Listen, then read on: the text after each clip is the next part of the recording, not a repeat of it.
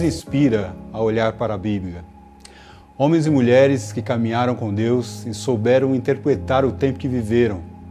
Entenderam o seu papel na história, buscando ser relevantes em meio às lutas do seu povo, de sua cultura, da sociedade em que estavam inseridos.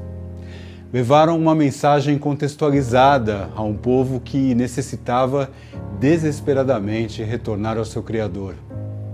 Influenciaram pessoas a interpretar e passar por seus problemas, suas crises, suas limitações, medos e anseios com a mesma perspectiva de Deus, com o mesmo olhar de Deus. Para isso, caminharam lado a lado com pessoas, se envolveram com vidas, conheceram suas lutas, presenciaram suas realidades, se fizeram próximas e presentes.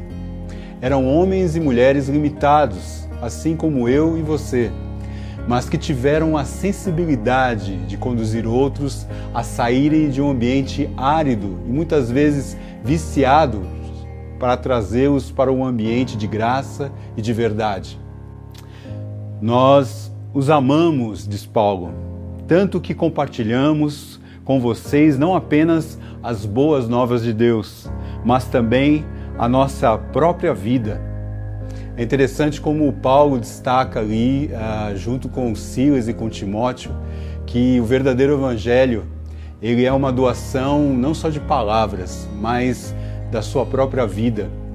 Interessante que falando com um amigo missionário ali da Meva e trabalhando com os Yanomamis, ele falando que a própria cultura, a própria cultura Yanomami, assim como os judaicos também, ah, acreditavam que o amor era algo concreto, não alguma coisa filosófica, alguma coisa que era sem ser tangível de fato.